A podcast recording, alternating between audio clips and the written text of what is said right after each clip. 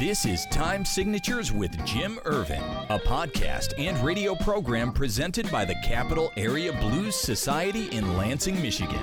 Most any contemporary musical style can trace its roots back to the blues. Time Signatures explores the blues and its musical connections with captivating interviews, lively discussions, and news from the world of the blues. You know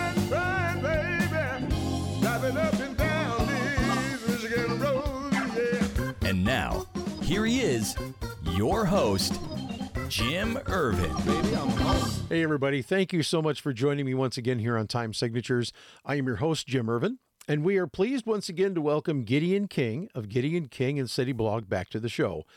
This is part two of our conversation, and you can listen to previous episodes at lccconnect.org under the Time Signatures podcast webpage. One of the cool things that I was thinking about while you were talking about all of the older uh, blues, Scofield and, and whatnot, are you aware that Fleetwood Mac was at one time a blues band? Absolutely. I'm just I was blown away. Um, I think it was called Before the Beginning. It's a three CD set. Yeah. Hell yeah. Of and course. a friend Yeah, of yeah. mine exposed me to Fleetwood Mac doing the blues, and I was just absolutely blown out of my socks.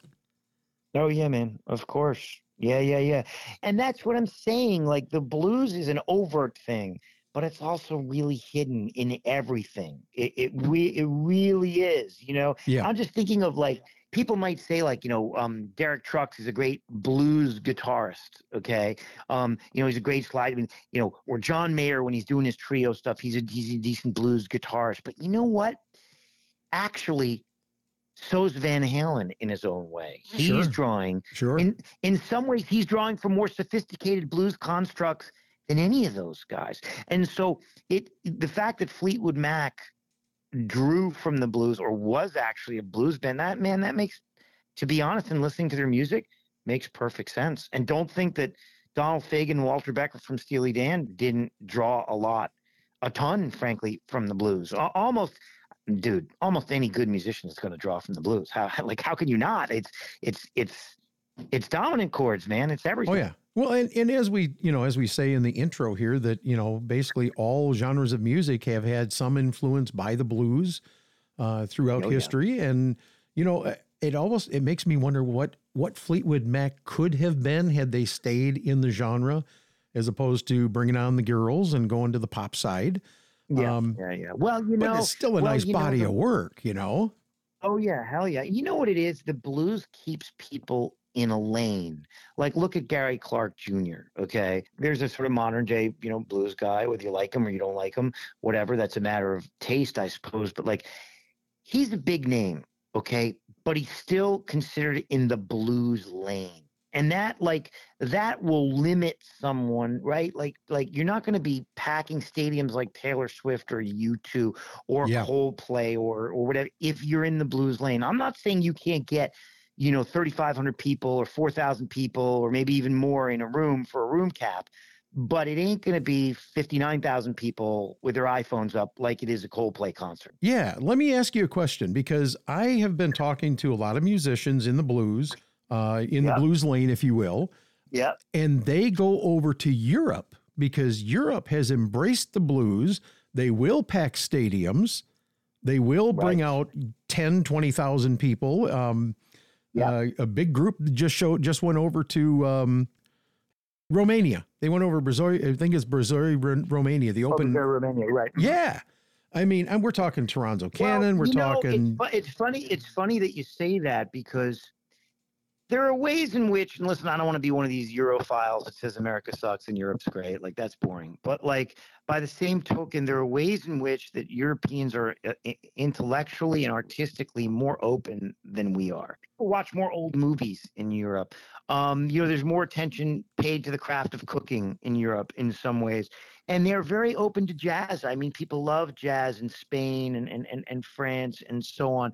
And so it makes kind of weird, perfect cultural sense that the blues can have a bit of a more of a popular appeal uh, in Europe, or let me put it this way, can scale up in Europe in a way that it can't scale up in the United States because there's a certain artistic sensibility to the blues Agreed. that yes. is it's it's like a very soulful unique human thing and you know listen i mean we're the americans and they're the europeans and sometimes europeans can be a little more human than we are um, Mhm. in some ways. And, and listen again i'm not here to tell you know, you know say europe's they do this and that better and they're better than america. No not at all. That's not what i'm saying. But i am saying i am saying there's a certain open architecture to their architect to their artistic sensibilities that that that makes what you're pointing out make at least perfect sense to me is i guess what i'm trying to say Well, and it's it's something that you know, as I've been diving deeper into doing the podcast, and I talk to more people.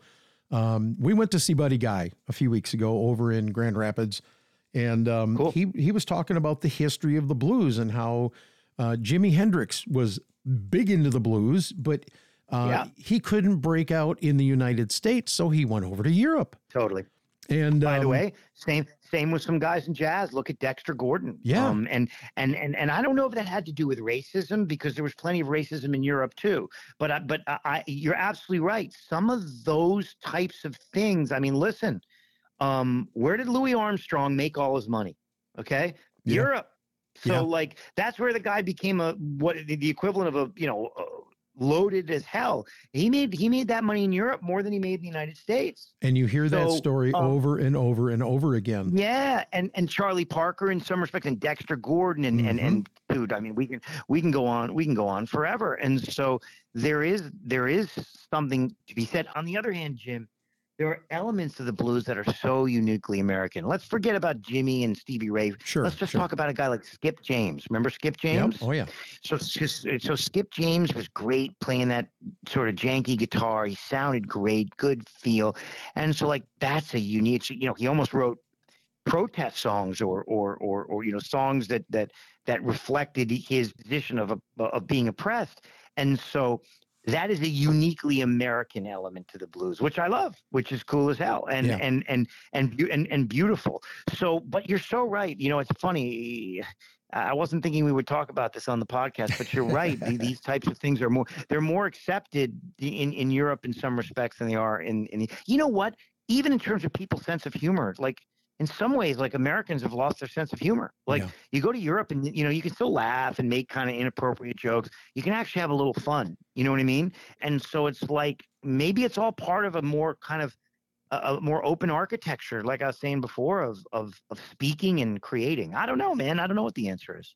It's something else, I'll tell you. And you know, and as I said, as I dive more into this and I get deeper into it, I mean, I'll be honest with you. I wish the blues had a better following here in the United States because I would be Me at more shows. I mean, I I just went down and, and got to see Thornetta Davis, who just won a blues award Oh yeah. for the uh, female soul uh, award winner of the year. Um, eh, just incredible, incredible, and I got to see Toronzo Cannon and Joanna Connor this year.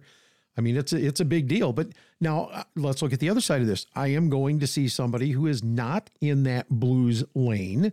He does do Right. blues the traditional way, but he also does like a blues rock, and that's Joe Bonamassa. And Oh um, yeah, and he's a and he's a great shredder. Um, and, Oh, yeah. and and he's a bit of a modern day example of keeping the blues alive with a little bit more of an open architecture. Right? It's not Albert King. right, It's not Robert Johnson. Um, or you know, it's not Rory Gallagher. It, it's a more modern day shredders version of it that has elements of of you know even Van Halen or or or whatever. But yes, he's important because he keeps. You know who's damn good? While we're just sort of sure, go you ahead. know, blue sky. You know who's really good? Eric Gales. You familiar with Yes. him, right? Oh God, yes. I love Eric Gales. Yeah, and he's a good modern day player because he's exploring things a little bit more harmonically, and he's a cool player. Yes, there are these modern day things, but here's the thing: whether we like it or not, when we talk about Gary Clark Jr. or we talk about Eric Gales, it's still in that, or even Christone. What's his name? Chris uh, Christone Ingram. Uh, that guy. He's- Kingfish, he's, yeah. he's good. Kingfish, yeah, right. They're still like, oh, those are the blues guys. Meaning, they're they're weirdly delineated. Isn't that or- weird? Yeah. or- yeah, it's weird, and I don't, and I just totally sure why. Um, but it, it's it's a little bit of a it's a little bit of a of a shame. Then there's the ones that cross over, like Warren Haynes and Government Mule, that are Mhm. somewhere between the Blues and the Allman Brothers, if you know what I'm saying. Oh yeah, yeah, absolutely. You are listening to Time Signatures with Jim Ervin. My guest today is Gideon King. Uh, Gideon is out of New York uh, City and um, very well known over there with City Blog, a, a band that he organized in 2015. If you haven't had a chance to check out his music, I would strongly recommend you do a search for him on Spotify. Um, I got I got to drag you back here for just a minute, and I want to talk about your creative process. Uh, describe your your process for writing music. Which which comes first? Is it the the lyrics, the music? What is it? How does it work? It just depends. It's got to be a spark. When it's lyrics, it's like some strange thing. An example my wife and I were talking the other day, which shouldn't surprise anybody because we're married, I guess. um, and, and, and we, we were talking the other day, and she used the expression throwing shade. Mm-hmm. And I thought that was like such a slick expression. It, it just the way it, it it's a, you know throwing shade like it just sounded cool, and it, almost like the word like stylus back when people had you know record players. Mm-hmm. And and and so that was just a spark. I started thinking, wow, that sounds slick. And then I started thinking about like relationships and people that need people to be their boyfriend or girlfriend so that they can put them down and and and so like i started thinking about all the strange forms of throwing sh- shade and so i wrote a song so that was a lyrical spark and frankly Sure. it's it's really I think it's a really cool, almost pop song. You haven't heard it just because it, it hasn't been released and it wasn't on the EP, but it's it's it's it's in the I don't know what you want to call it back catalog. I don't know what it's unreleased. Let's put it that way. Okay. But then on the flip, on the flip side, I have a new tune I'm I'm working on, and it's about tattoos and uh, people how tattoos have become so common and and like, Mhm. is it even rebellious to have a tattoo anymore? It might even be like reverse rebellious. It might even be conformist to have a tattoo now. And so I I don't really care what the answer is, but it was something interesting to write about and think about. So that's a concept. But in this case, okay, in this case, uh, it's all starting from the harmonic stuff. There's some interesting little devices that you can play over dominant chords where you're arpeggiating certain chords within within dominant chord scales and so i came up with a few sort of fun little harmonic kind of devices and weird things and that's mushrooming into like a big chordal structure which is pretty complex and that's a case where i will fit lyrics to the chordal structure in okay. the other case, this concept of throwing shade was okay. The lyric lyric thing was the spark, you know, the word throwing shade, the phrase throwing shade, and let me just write a simple tune around that. And so it just depends where the spark comes from. It's always more complex, maybe less commercial when the spark comes from a musical place, and when it comes from a lyrical place, it's usually a little more commercial.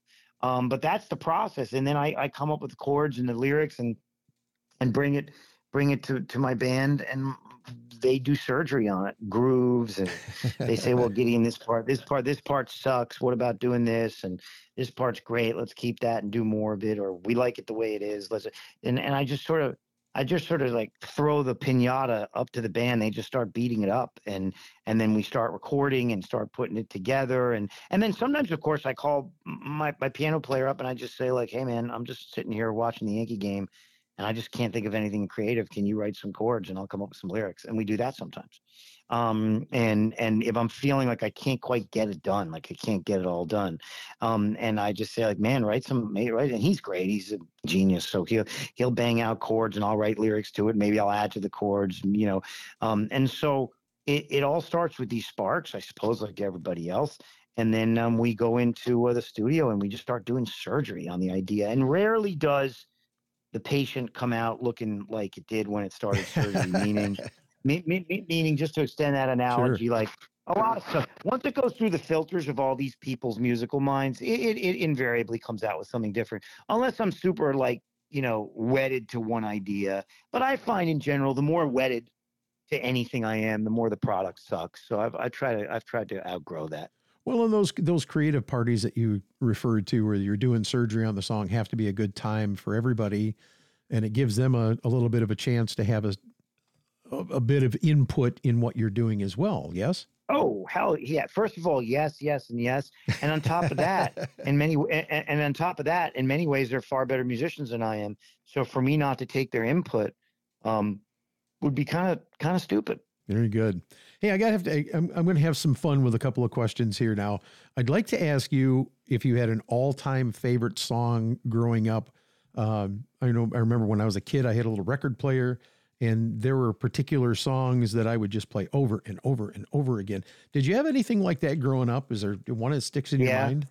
Yes, I got about four or five. Can I rattle them off? Sure, absolutely. All right. Um, Old Man by Neil Young. Oh yeah, yeah, good song. Yeah. Oh man, I could name ten Jimi songs, but but but um, probably Foxy Lady. Okay. Um, and uh, Kid Charlemagne by Steely Dan Mm-hmm. uh, is one of my favorite. When We Were Young, of course, that was written more recently by Adele, which is a ridiculous Right. song. Um, and then uh, the live version of Black Queen. Speaking of blues, by the way, Stephen Stills. I don't know if you, man, for anybody who's listening to this podcast, go on Spotify and check out Black Queen by by the live version by Stephen Stills. He nails it. I mean, he's just killing it on guitar. That's worth listening to. Texas Flood, of course. Oh yeah. Um, you know, and and I hate to be unoriginal, I really do, but like, you know, Hotel California and Lyin' Eyes. How Well, sure, argue yeah. those?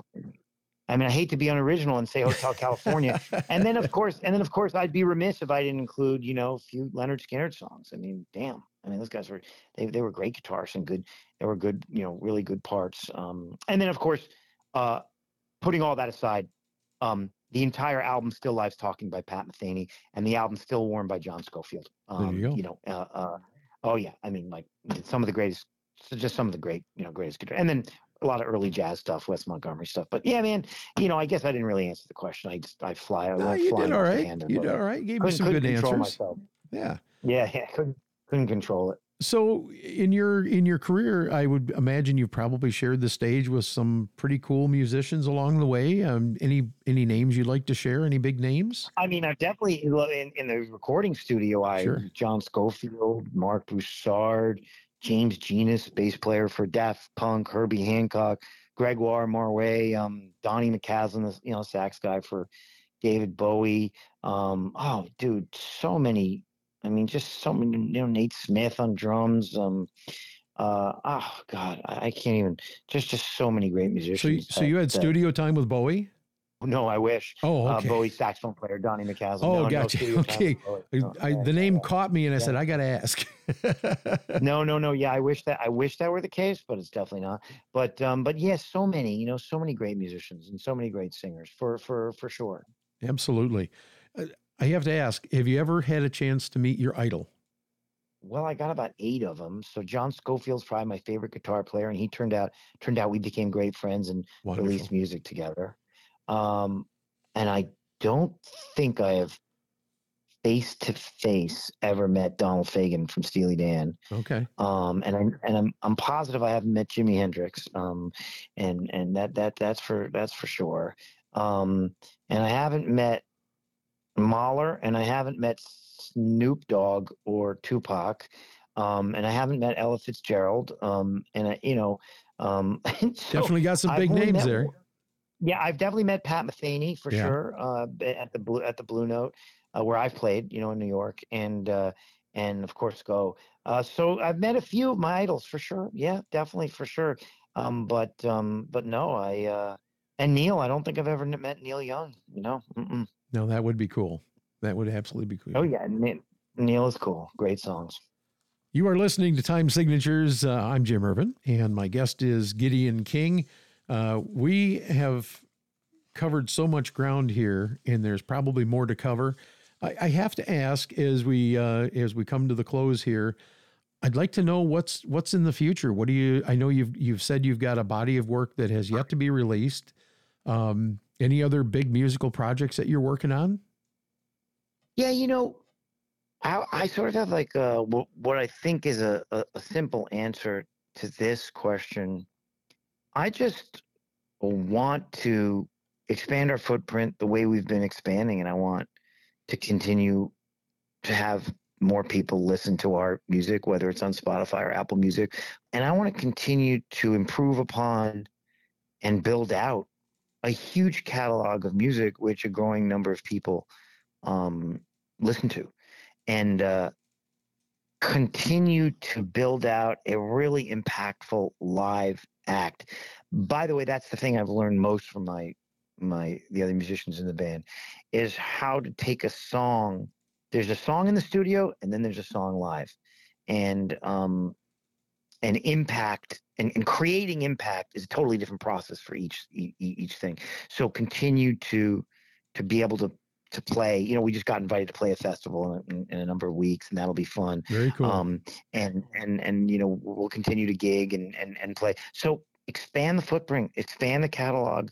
I have no idea how big we'll get. I have no idea how popular we'll get. But as long as when all is said and done, um, you can sit there with some headphones on and listen to four hours of our music sure on Spotify and and and be and and and have your interest peaked and and your creativity or your inspiration jogged or whatever, then then that's that is success for us. We have a bit of a following and we do play gigs in front of people, but you know, geez, I'd like it to be more people. Uh, I'm not. Oh, I'm absolutely. Not proud to say that. And and I'd love to see um, you come so to I, Michigan I like sometime, or I, maybe I'll get out there. yeah, well, you you're in, you're absolutely invited. Um, and uh, yeah, we the odds are we will end up playing in Michigan someday. So uh, so yeah, um, so I man, I appreciate all the questions. Well, I uh, I appreciate your time today, and I look forward to keeping in touch with you going forward. Uh, my guest today has been Gideon King. Gideon, uh, tell everybody where we can find you. Let's talk about your social media presence. You got a website. Sure, yeah, get it all yeah, out yeah, there. Yeah, yeah, Gideon King and City blog. We have a website, of course, um, and then of course just go to Gideon King City blog on uh, on Instagram. I'm not I'm not the best social media guy in the world. I, we do have our we do have our we do have our Instagram and our Sure. threads and I think Twitter and all that stuff that our manager you know manages. But all you know what? If you'd go to Spot, if any fan listening to this show or any listener listening to this show will go to Spotify and check out our music, that's all we can ask. And for that, we would be greatly appreciative. And uh, if you ever come to one of our shows, well, we're even more appreciative. So um, that's uh, that's how you can that's how you can find us. I suppose like you can find every other musician in the world.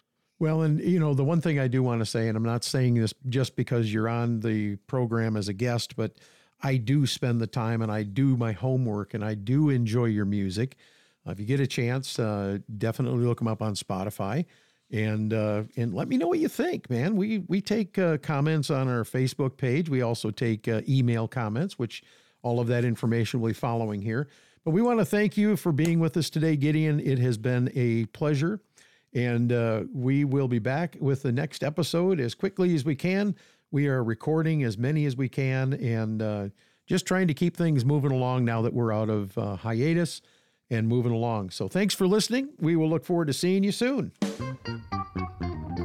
This has been Time Signatures with Jim Ervin, presented by the Capital Area Blues Society in Lansing, Michigan. For more information on cabs, visit capitalareablues.org. You can find this episode and past episodes at lccconnect.org. The Time Signatures theme song, Michigan Roads, is used by permission and was written by Root Doctor, featuring Freddie Cunningham. You know